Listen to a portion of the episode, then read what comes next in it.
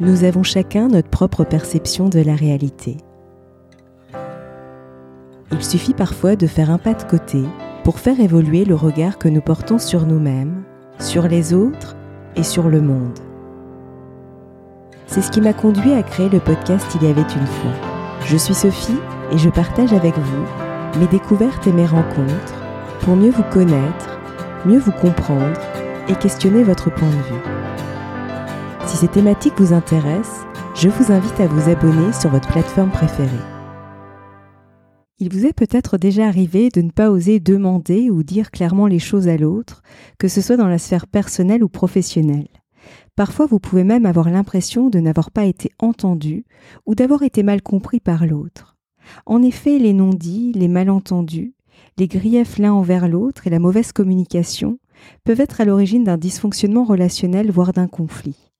Lorsque la situation se dégrade, nous avons pris l'habitude d'utiliser le rapport de force, souvent malgré nous, pour sortir d'un désaccord.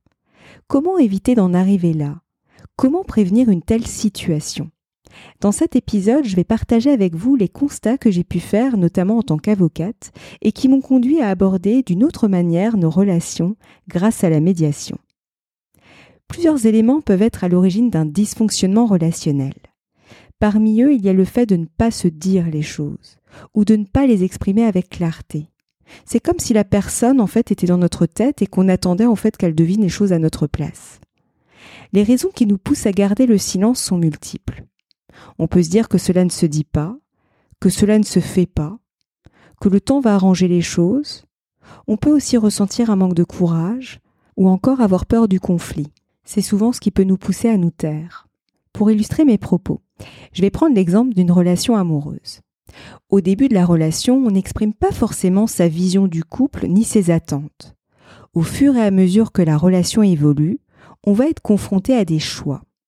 Si l'on garde sous silence certains sujets sensibles, comme par exemple la répartition des tâches ménagères ou l'éducation des enfants, comme les choses n'ont jamais été posées clairement, on se retrouve parfois dans une relation qui ne correspond pas à la vision qu'on en avait la relation finit par se dégrader avec l'accumulation des non-dits, des malentendus et des griefs que l'on a envers l'autre.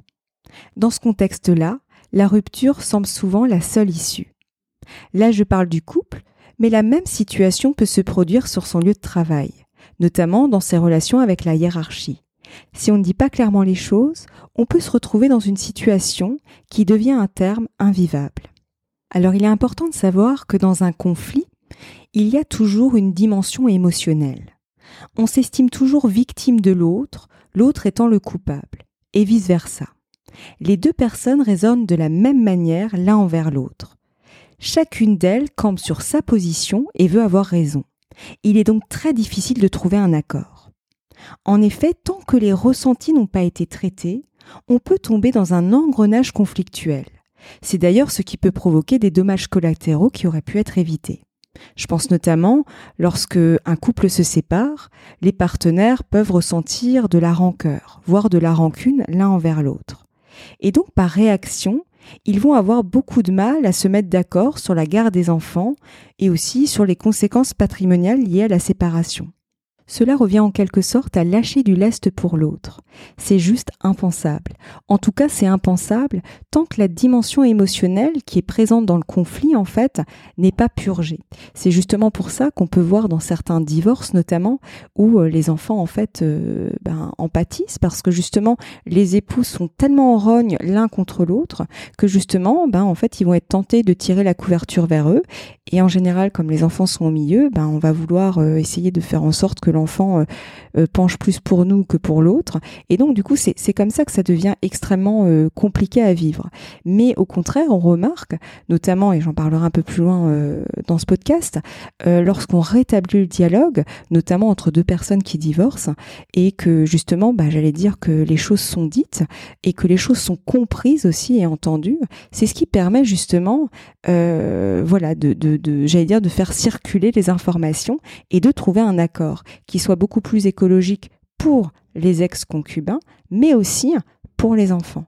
Et là, généralement, on le voit aussi, c'est que les enfants vivent beaucoup mieux la séparation, parce que certes, les parents ne sont plus ensemble, mais en revanche, ils sont en relation, c'est-à-dire ils conversent entre eux. Alors là, je parle du couple, mais cette même dynamique peut se retrouver au travail. Par exemple, dans le cadre d'une fin de contrat, il arrive que le salarié n'arrive pas à se mettre d'accord avec son employeur euh, sur les indemnités de départ. Et c'est comme ça, en fait, que finalement, à un moment donné, ils finissent par saisir le Conseil des prud'hommes et à être embarqués dans une procédure qui dure pendant des années. C'est pourquoi il est important de purger la dimension émotionnelle qui est présente dans tout conflit avant de se mettre autour de la table et de négocier. Au contraire, si l'on reste dans une dynamique conflictuelle, il y a de fortes chances que la voie judiciaire apparaisse comme la seule issue possible. Et c'est comme ça, en fait, qu'on se retrouve à se soumettre, en quelque sorte, à la décision du juge qui va trancher en se fondant sur le droit, au vu des éléments du dossier.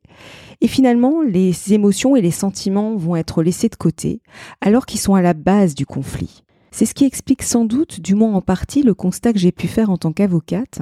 En fait, je me suis rendu compte que les décisions de justice donnaient rarement satisfaction aux justiciables, même lorsqu'elles sont prises en leur faveur. Alors il est vrai qu'on regarde de plus près, déjà une décision de justice est imposée aux parties. Donc ça ne met pas dans de bonnes dispositions pour l'exécuter. Mais surtout, elle ne purge pas la dimension émotionnelle qui est au cœur du conflit. C'est pourquoi je me suis intéressée aux modes alternatifs de règlement amiable et plus particulièrement à la médiation. En fait, la médiation m'est apparue comme un moyen efficace pour permettre aux justiciables de redevenir acteurs dans le choix des solutions à leurs problèmes. Tout l'enjeu consiste à mettre le dialogue au cœur du règlement du conflit. Alors petit aparté, je me suis rendu compte que la médiation était parfois confondue avec la conciliation. En tant qu'expert de la relation, le médiateur va accompagner les parties en conflit à rétablir le dialogue, mais surtout à trouver par elles-mêmes leur propre solution aux différends qui les opposent. En fait, il les soutient, mais il ne s'exprime pas pour elles. Il ne juge pas les solutions qui sont trouvées par les parties. En médiation, il n'y a ni victime ni coupable. Chaque personne a contribué à l'émergence du conflit de par son attitude, son comportement, ses propos, etc. En fait, la médiation, elle vise à désamorcer l'émotionnel pour que chacun retrouve son discernement sur la situation. Comme on le sait, lorsqu'on est en désaccord avec quelqu'un, on a tendance à camper sur sa position. Par réaction, on a tendance à se dire qu'on a raison et on veut démontrer euh, par tous les moyens que notre interlocuteur a tort. Dans ce genre de cas, il n'y a pas vraiment de discussion, il n'y a pas vraiment d'échange. Il y a simplement deux personnes qui s'expriment et qui ne s'écoutent pas. Et justement, comment le médiateur procède? À la base, il va créer un espace de confiance au sein duquel chaque personne va pouvoir s'exprimer individuellement, librement et en toute confidentialité. Aucun élément ne sera argué l'un contre l'autre. Et ce n'est qu'après cette étape préliminaire de l'entretien individuel, justement avec chaque partie, que l'on va réunir les deux personnes autour de la table pour négocier et trouver un accord qui soit le plus satisfaisant possible pour elles. Et c'est justement le rétablissement du dialogue qui va apaiser la relation. Quand on arrive à ce stade-là, les personnes se sentent libres de s'exprimer et surtout elles se sentent écoutées par l'autre, sans être interrompues. Les personnes vont donc aboutir à une compréhension mutuelle de ce qu'elles ont pu, par exemple, mal interpréter l'un envers l'autre, de ce qui a pu se passer pour l'autre aussi, parce que parfois, en fait, on n'en sait rien, finalement, de ce qui a pu euh, se passer pour l'autre.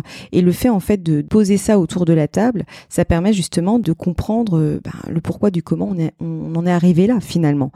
Et, euh, et tout doucement, en fait, se rétablit le respect mutuel de l'un envers l'autre. En effet, le conflit empêche de respecter celui que l'on considère comme le coupable. Donc d'où l'importance de purger toute la dimension émotionnelle qui, est présente au sein du conflit. Et justement, on sort de cette logique d'adversité pour adopter une logique plus d'altérité, c'est-à-dire qu'on va prendre en considération l'autre. Et c'est justement comme ça qu'on aboutit à des solutions qui sont beaucoup plus écologiques pour chacune des parties elles ressortent vraiment avec ce sentiment d'avoir trouvé un accord, un accord mutuel. Il y a vraiment, euh, par exemple, dans le cadre d'une séparation, les partenaires vont décider par eux-mêmes de leur mode de vie pour l'avenir. Ce qui n'est pas le cas, par exemple, dans une procédure judiciaire, où justement on est dans un rapport de force qui va conduire le juge à donner gain de cause à l'une des parties au détriment d'une autre, qui va être condamnée à. C'est pourquoi une décision de justice est souvent subie et peut donc être mal vécue. Et c'est d'ailleurs ce qui conduit euh, parfois les parties à ne pas vouloir exécuter les décisions de justice parce que justement, la décision qui a été prise ne leur convient pas. Et c'est vrai que si on regarde de plus près dans une relation, quand il y a une, la fin d'une relation, qu'il s'agisse d'une relation de couple ou même d'une relation de travail, il n'y a rien de mieux que les protagonistes eux-mêmes pour décider de leur avenir. C'est pour ça que pour moi, il me semble important de rétablir le dialogue euh, pour que chaque personne puisse être entendue et euh, qu'elle puisse trouver le meilleur euh, accord possible à l'instant T, sachant que lorsque le dialogue a été rétabli, ben, il y a toujours la possibilité, si les circonstances évoluent, de se retrouver quelques mois, quelques années plus tard autour de la table et de dire OK, à l'époque on a trouvé tel accord, aujourd'hui les circonstances ont évolué, donc on va faire évoluer l'accord qu'on avait trouvé à l'époque. Donc il y a vraiment ce côté aussi où une fois que le dialogue est rétabli, les choses peuvent évoluer. Donc il y a quelque chose de, beaucoup plus vivant, de beaucoup moins figé et, euh, de, du coup de beaucoup plus écologique. Et d'ailleurs, là, je parle de la médiation, mais certains avocats peuvent intervenir en favorisant le dialogue entre les parties. C'est d'ailleurs une démarche qui est en train de se développer et elle présente un taux de réussite de près de 100%, donc c'est vraiment énorme. Et d'ailleurs, il arrive qu'on propose la médiation au cours d'une procédure judiciaire déjà bien entamée. Et c'est vrai que là, c'est beaucoup plus compliqué parce qu'il y a déjà eu des échanges d'écriture entre les avocats, donc le dialogue, il peut être totalement rompu à ce moment-là. Donc c'est beaucoup plus dur de rétablir euh, un échange, une bonne communication c'est pas impossible, mais c'est plus difficile parce qu'il y a déjà, euh, j'allais dire, euh, euh, un certain passif des deux côtés. Alors que si dès le départ, on intervient vraiment le, plus tôt possible au moment de la dégradation de la relation, bah c'est vraiment là où en fait on va pouvoir rétablir un dialogue et potentiellement trouver une solution. Et c'est vrai que là je parle de la fin d'une relation, mais il arrive aussi qu'il y ait des tensions et qu'en fait, le fait d'intervenir au stade des tensions, bah, ça évite à la relation de s'arrêter peut en fait justement poser les choses sur la table et poursuivre la relation euh, avec ces nouvelles données, mais parce que les choses ont été dites. Et comme on le sait, on peut croire parfois que le temps arrange les choses. Euh, ce n'est pas forcément le cas parce que euh, il peut y avoir une accumulation de non-dits, de malentendus, etc. Il arrive parfois que des que les personnes se disent, bah, en fait, euh, de l'eau a coulé sous les ponts et en fait finalement, bah maintenant ça va, je suis plutôt apaisée par rapport à la situation. Mais en fait, si on regarde de plus près, il arrive qu'on ait simplement mis en fait une sorte de couvercle sur ces frustrations. Ça ne veut pas dire qu'on les a exprimées. C'est pour ça que pour moi, il reste important, quelle qu'elle soit la relation, que ce soit personnelle ou professionnelle, de dire les choses, de poser les choses. Et c'est vrai que c'est pas toujours facile, mais euh, je pense que c'est un gage en fait de d'une relation euh, potentiellement équilibrée, parce que c'est à partir du moment où on est dans les non-dits ou alors dans, les reproches aussi, hein, les griefs qu'on peut avoir les uns envers les autres, qui font que justement en fait ça va euh, déréguler en fait la relation et potentiellement la dégrader. Il est vrai qu'il n'est pas toujours facile de dire les choses, notamment lorsqu'elles sont intimes, d'où l'importance de faire appel à un tiers. Celui-ci va permettre non seulement d'exprimer les choses difficiles, mais aussi d'aider à ce qu'elles soient entendues et comprises par l'autre, grâce à la reformulation qui sera faite par le médiateur. Sans son intervention, l'échange entre les deux protagonistes revient à faire du ping-pong. En fait, il y a de fortes chances que chacun campe sur sa position en étant sur la défensive, sans forcément écouter l'autre ou du moins le comprendre. Parce que si on regarde de plus près, la signification de certains mots ou expressions peut être différente d'une personne à une autre. Et justement, le médiateur permet d'assurer la traduction pour que les choses exprimées par l'un soient bien comprises par l'autre. Alors pour conclure, j'aimerais insister sur le fait qu'il me semble important d'oser dire les choses, que ce soit au début d'une relation ou au fur et à mesure qu'elle évolue. Ceci est valable qu'il s'agisse de la sphère personnelle ou professionnelle, et la médiation permet aux personnes d'exprimer ce qu'ils ont sur le cœur, d'être écoutées et comprises par leur interlocuteur. Et c'est comme ça en fait que les personnes vont ressortir apaisées, et ce qui va leur permettre aussi de tourner beaucoup plus facilement la page pour ouvrir un nouveau chapitre. Le plus souvent, on a tendance à attendre qu'il y ait un problème pour chercher une solution. Pour ma part, je préconise d'intervenir bien en amont du conflit. Les dysfonctionnements relationnels obéissent à une mécanique prévisible. Il est possible de prévenir, voire de désamorcer les tensions avant qu'elles ne débouchent sur un conflit. Une avocate médiatrice que je connais préconisait de faire un bilan une fois par an pour poser les choses, un peu comme la voiture qu'on ramène au garage pour faire sa révision annuelle. Et cette approche me semble également valable en entreprise. Pour ma part, je suis convaincue que si on forme les collaborateurs pour qu'ils acquièrent le savoir-faire du médiateur, il y aurait certainement moins de tensions, voire de conflits entre les salariés. Vous l'aurez compris à travers ce podcast que le dialogue reste la base de toute relation équilibrée et harmonieuse. Si vous avez aimé cet épisode, n'hésitez pas à lui laisser 5 étoiles sur Apple Podcast ou un pouce sur YouTube. Et surtout, abonnez-vous sur votre plateforme d'écoute préférée pour ne manquer aucun épisode. Je vous souhaite une très belle journée ou une très belle soirée et vous donne rendez-vous dans deux semaines. À bientôt!